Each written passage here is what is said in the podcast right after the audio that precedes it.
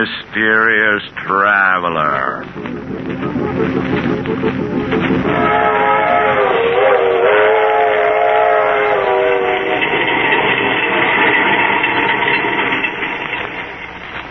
This is the mysterious traveler, inviting you to join me on another journey into the realm of the strange and the terrifying. I hope you will enjoy the trip, that it will thrill you a little and chill you a little.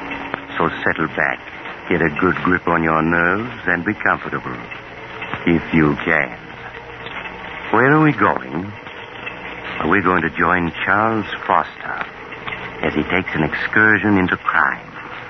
I call the story The Case of Charles Foster.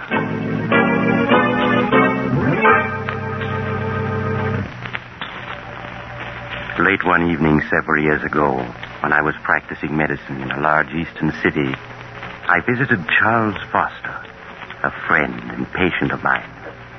I took with me Flush, a cocker spaniel he had entrusted to me. Hello, Doctor. Glad you were able to come. I see you brought Flush. Hello, Flush, old boy.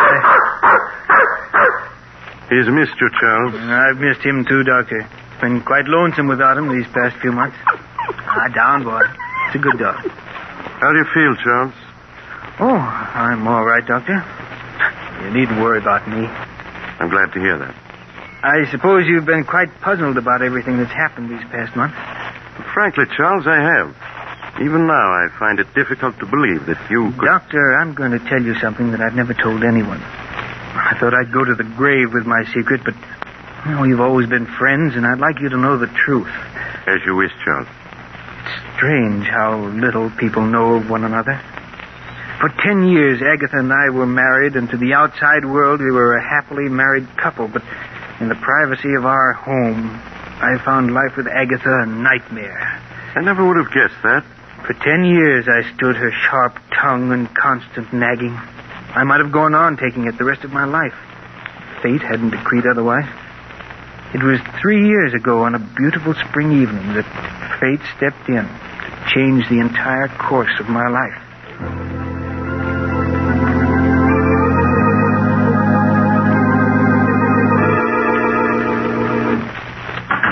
Is that you, Charles? Yes, Agatha. Did you remember to buy me some more of my cough medicine? Yes, here it is.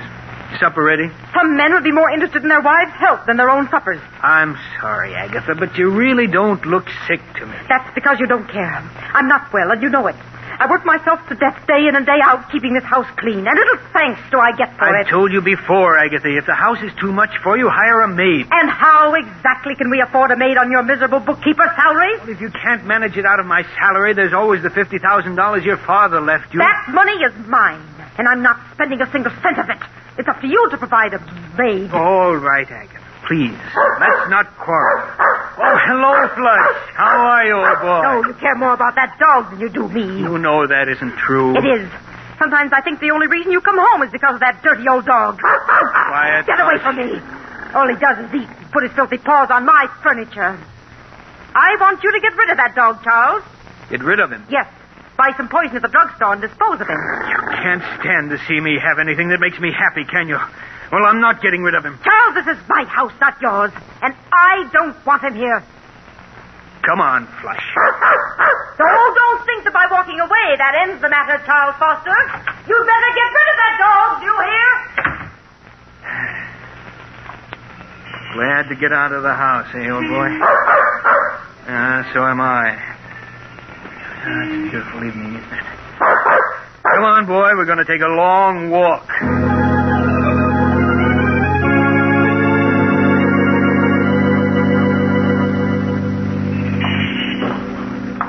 You want to turn around and go home now, Flush? No, neither do I. Pardon me, but aren't you Charles? Julia! Julia Sanders! Charles, I thought it was you. Oh, let me look at you. Oh, Julia, you haven't changed a bit. You're as lovely as. How long has it been since we last saw each other? Ten years, almost eleven. Has it really been that long? Julia, have you ever forgiven me for what happened? Of course, Charles. I was so insanely in love with you, Julia, that I couldn't bear to have other men look at you. You you know that I didn't I mean I know, to. Charles. I've thought of that night constantly. Been like a nightmare ever since. Please, Charles, it's all past and forgotten now. You were perfectly justified in breaking our engagement. After what I'd done, there was nothing else you could do. I understand you married Agatha Winthrop a year after I'd gone abroad.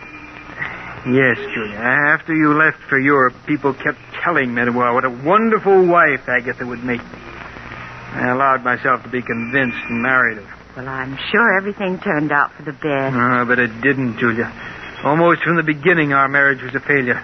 For these past five years, Agatha and I have merely been living together under the same roof. Oh, I'm sorry, Charles, that it didn't turn out well. Nothing turned out well, Julia, after I lost you. I hope things have been better with you these past 11 years. Oh, I can't complain. I spent a number of years in Paris studying art and working at dress designing. Oh. I only came back a few months ago. You've uh, never married? No.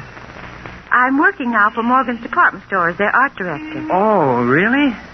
Well, my, my office is only a few blocks from there. Look, Julia, why don't we have lunch together tomorrow? There are so many things I'd like to know. Well, I'd like to, Charles, but I think it would be much better that we don't. Oh, now, surely, Julia, there's no harm in two old friends having lunch together, is there? No, I suppose not. I won't take no for an answer. Do you know where Drake's restaurant is? Yes. Will one o'clock tomorrow be all right? Yes, that's my usual lunch hour. Good, then it's a date.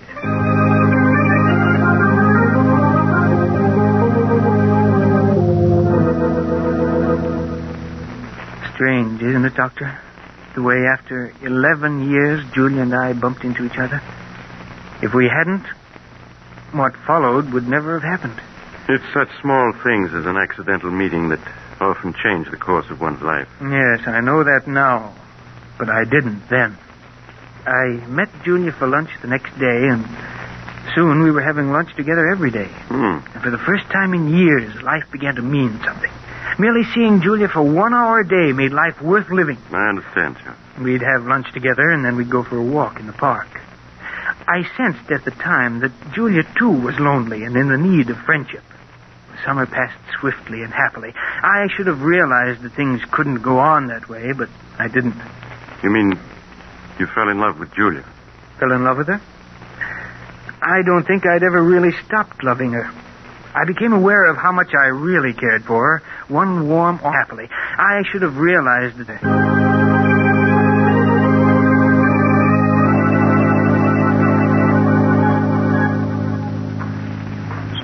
Julia, Yes, Charles?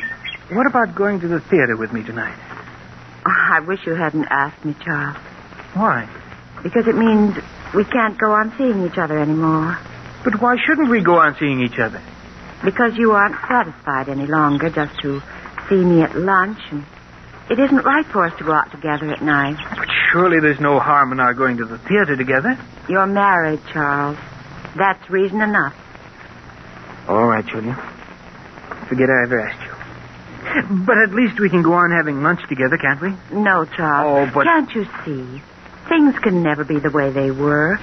We've become dependent upon each other, and we have no right to be. We can't go on seeing each other any longer. It isn't fair to Agatha. But you know that Agatha and I mean nothing to each other. We haven't for years. Nevertheless, she's your wife. Julia, you you know I love you. I've always loved you, and I can't do without you. Charles, you're just making it difficult for both of us. Julia, you do love me, don't you? Yes.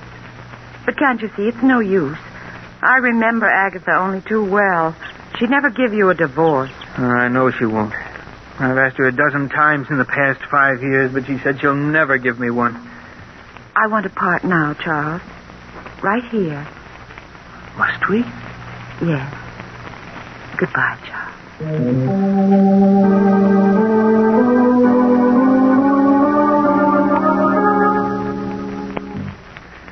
life seemed to end that day, Doctor, with our parting. I went through the motions of living, but nothing seemed to matter any longer. I can well understand that. Uh, months went by. Every day after work, I stayed in town, unable to face an evening at home with Agatha. When I did arrive home late at night, she'd be waiting for me. Is that you, Charles? Yes, Agatha. Sorry if I woke. you. Now, lot you care.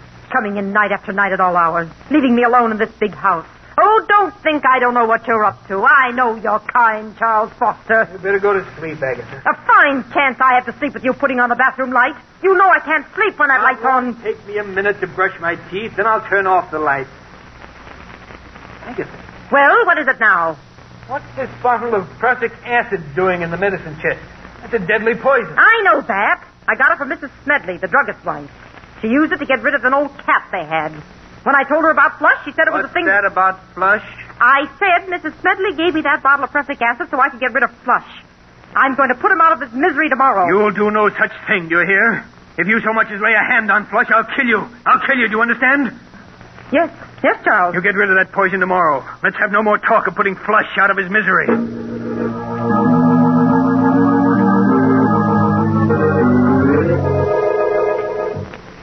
Lay awake for hours, Doctor, unable to fall asleep. Julia's breaking off with me, and my wife's refusal to give me a divorce. And the prussic acid she meant to poison Flush with had left me all worked up. Then Agatha began coughing. That cough she'd cultivated for years to give people the impression that she was an invalid. Well, after she'd coughed her usual five minutes or so, she got out of bed and started for the bathroom where she kept her cough medicine. oh. Why don't you turn on the light so you can see where you're going? I can see perfectly well where I'm going. Besides, on your salary, we can't afford to waste electricity. I knew there wasn't any use in saying anything more. For years, Agatha had gotten up every night and groped her way to the medicine chest where her cough medicine was. Nothing could make her change her habits. I lay in bed listening as she opened the medicine chest and fumbled in the corner where she always kept the bottle. As I heard her groping for her medicine, I suddenly thought of the bottle that was standing next to it. The bottle of prussic acid. Without thinking, it came to mind. If only she'd take the prussic acid instead of the cough medicine. If she did, I would be free. Free of her constant nagging and whining. Free to see Julia. Then I knew it was useless to hope for such a mistake to happen. Agatha's cough medicine always stood in the same corner of the medicine chest. Even in the dark, she'd never take the bottle of prussic acid. And then, then it came to me. What if the bottles were to be switched? What if the following night the prussic acid were placed in the customary spot of the cough medicine? Suddenly it was all very clear to me what I was going to do. Agatha? Well, Agatha, I've been thinking over what you said about Flush. what? I suppose you're right. Flush should be disposed of. He certainly should. He's old and he's smelly.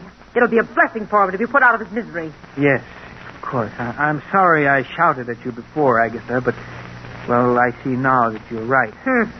When are you going to do it? Oh, we'll wait until Saturday. And none too soon either. Uh, you're sure the prussic acid won't make him suffer? Nonsense. Of course it won't. Mrs. Smedley said nothing works faster than prussic acid. Oh, you told her what it was for. Uh, that's fine. Very well, Agatha. Just leave everything to me.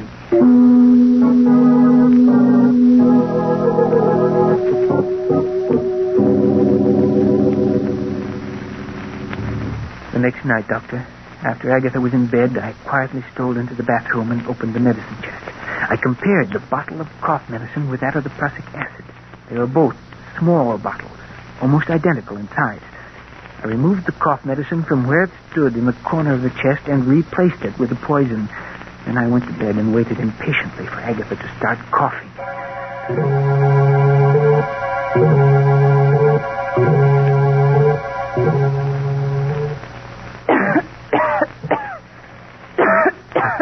Can I get you a glass of water or something, Agatha? Oh, water won't do any good. What I need is my cough medicine. oh, that's that chair. Why don't you turn on the light? Because I can see perfectly in the dark. Besides, someone's got to economize on the electricity in this house. I lay there in the darkness, listening to her grumble as she opened the door of the medicine chest. The blood pounded in my ears as I heard her fumbling for the bottle. Would she feel the slight difference in the bottle when she picked it up? Scarcely able to breathe, I waited. Listened. Then she fell to the floor. I quickly got out of bed, turned on the lights, and went into the bathroom. She was lying on the floor, quite dead. There was an agonized look on her face. I returned the bottle of cough medicine to its proper place, and then I phoned the police.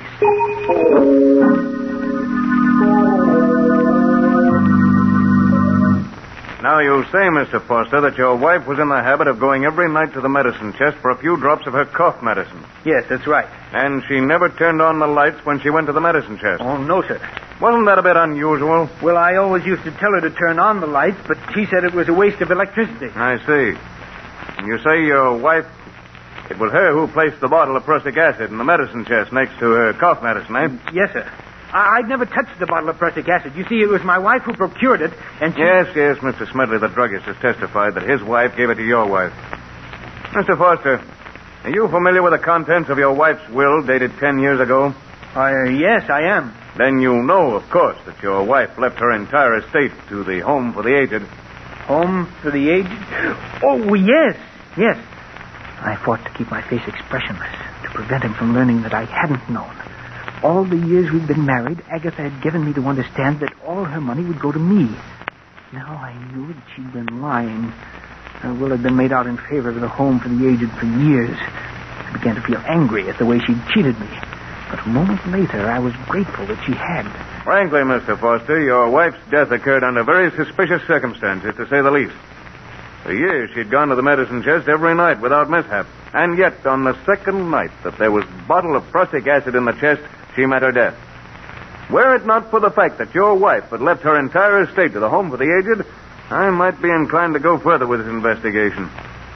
As it is, I'll instruct the coroner's jury to bring in a verdict of death through accident. That's all, Mr. Foster.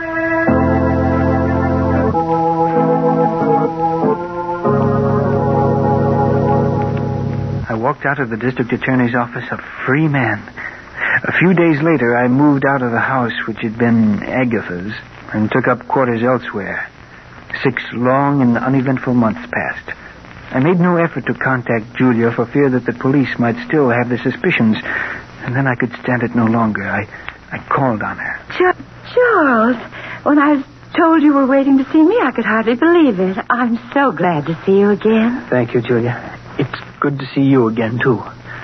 Charles, you don't look well at all. These past few months have been something of a strain, Julia, but I'm all right now. I was tempted so many times to get in touch with you. Then I thought perhaps you didn't want to see anyone. I did want to see you, Julia, but I was afraid it wouldn't look right. I understand, Charles. Now, let's not say anything more of the past. Only the present and the future. Julia, do you think we might try to pick up where we left off last autumn? We can try, Charles.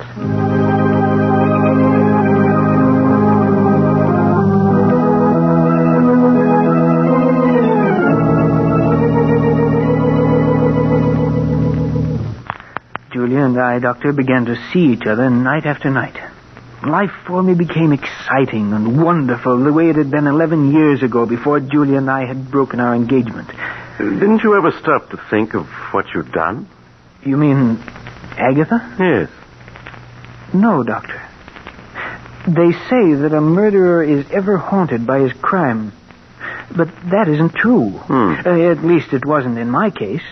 To me, Agatha was part of another life in the dim past. I rarely thought of the past, only the present and the future. No, if I had any fears at all, it was the fear that something would spoil the happiness that Julia and I had found together. But nothing did. And a few months later, we were married with you as my best man. Yes, I remember. And my second marriage was everything that my first hadn't been. For the first time in my life, I knew what true happiness meant. Julia and I were poor, but that didn't matter, for we had each other. The months swiftly passed. And as our first anniversary approached, it was hard to believe that we'd been married almost a year. Charles, before you leave for work, will you sign a check for me? Oh, who's it for, dear? Never you mind, Mr. Foster. You just leave a signed check. I'll fill in the amount and the party it's meant for. Mrs. Foster, you're acting very mysterious. Well, a wife has a right to act mysterious once a year. Darling, I suspect you're going to use this check to buy me an anniversary present. Well, whatever you get me, please don't make it neckties. well, I'll have you know I have very good taste in neckties. I know you do, dear, but I have to wear them. You're an ungrateful wretch. Very well, I won't get you tied. Good, then I'll sign the check for you. And please bear in mind that you can't make this check out for more than $312.50. Uh, That's all we have in the bank. Oh, I'll leave you at least the 50 cents. You'd better leave a good deal more. Oh, we won't be going up to Lake Ellis. Charles, are we going up to Lake Ellis? Oh, see, it slipped out. And I meant it as an anniversary surprise. Oh, Charles, that's wonderful. When are we going? This Friday afternoon, I've rented a cabin and a small motorboat on Lake Ellis for the weekend. Oh, darling, what an exciting surprise. Charles, you're sure it won't be too expensive? Why, nothing can be too expensive for our first anniversary. Oh, darling, I've never been so happy.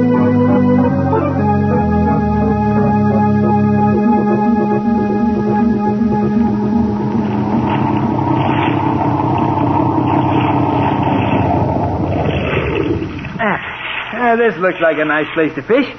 Now, let's see, where'd I put that bait? Here it is, dear. Thanks, darling. Uh-huh. Ah, here's a nice, fat, dimpled worm. well, if you can't stand to see me bait him, just turn the other way. That's it. It'll only take me a minute. Charles, look. Wait till I get this There's smoke coming out of the engine hatch. What's that?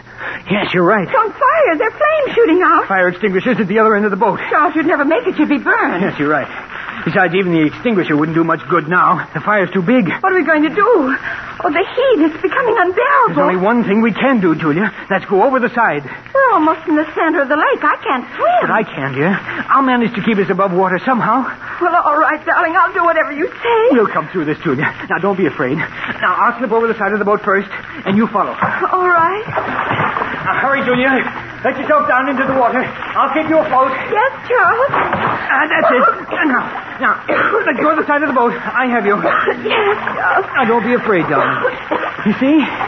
It's no trouble keeping you above water. Now, now, just relax, dear, while I swim with you a bit. We've got to get a good distance from the boat. It may explode. Yes, Charles. Do you see any boats around? No, but someone's bound to see the fire and come to our rescue. Until they do, we must have courage.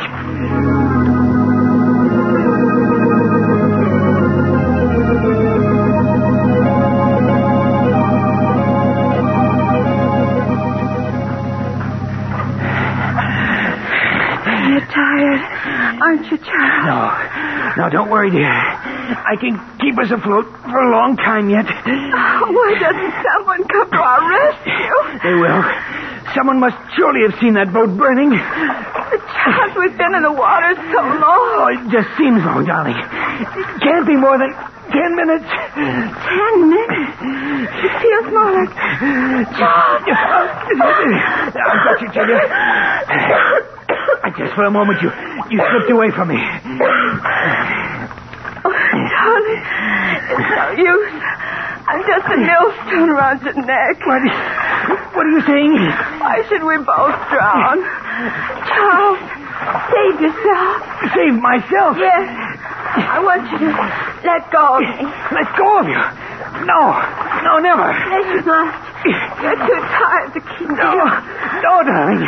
Either we're both saved or we're both drowned. I won't have you throw your life away. Let go. Julia, Julia, stop trying to break loose. Julia, darling, don't. I can't live without you. Julia, stop struggling. Julia!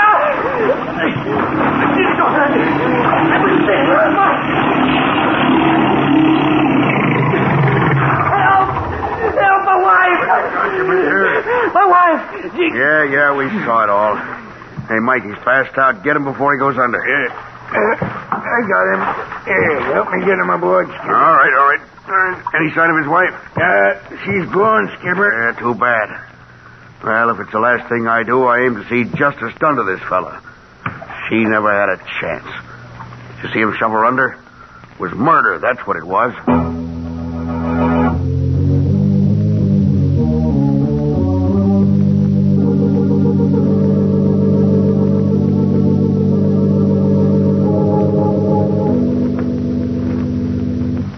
Now, Mr. Foster, both of the men who rescued you claim that as they approached you and your late wife in their boat, they saw you struggling with her.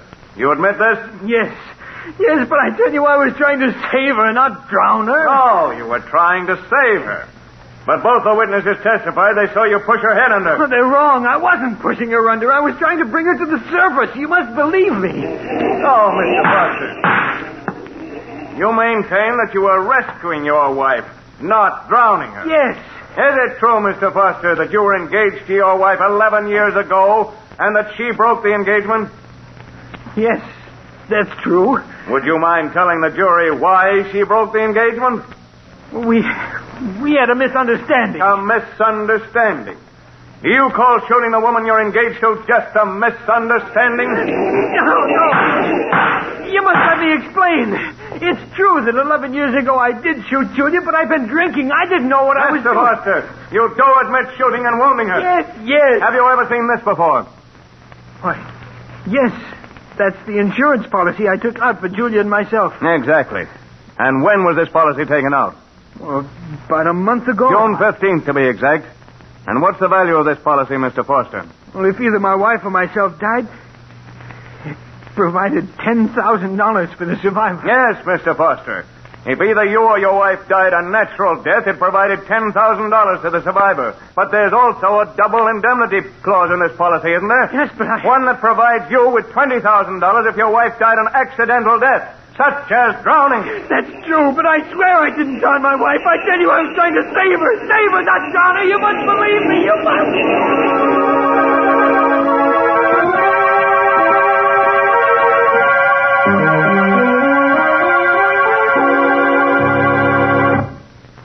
And that, Doctor, is exactly the way everything happened. Strange, isn't it? The way justice works itself out. I committed murder and escaped punishment. Now I'm paying with my life for the death of the one person I really loved. It's time to go, Foster. All right, Warden. Goodbye, Doctor. And take good care of Flush, will you? Of course, Charles. Goodbye. All right, Warden. I'm ready. Let's go.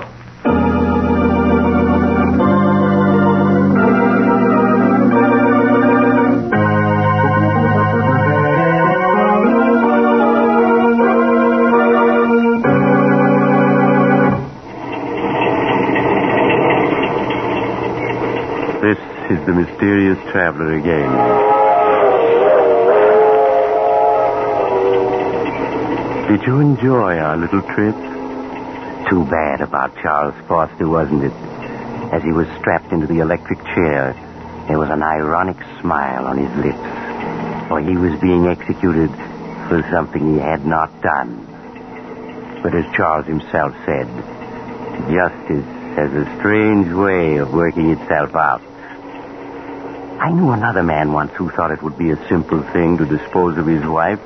Uh, unfortunately, he. Uh... Oh, you're getting off here? I'm sorry. But perhaps we'll meet again soon. I take this same train every week at this time.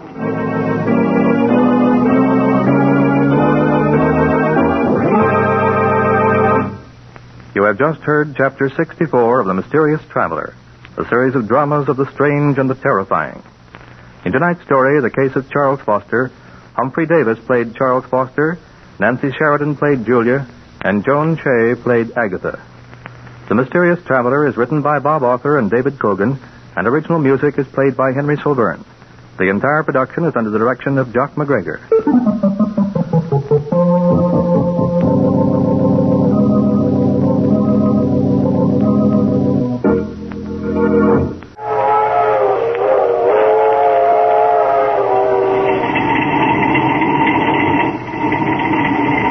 Mysterious Traveler is presented by WOR Mutual from the WOR studios in New York. This is Mutual.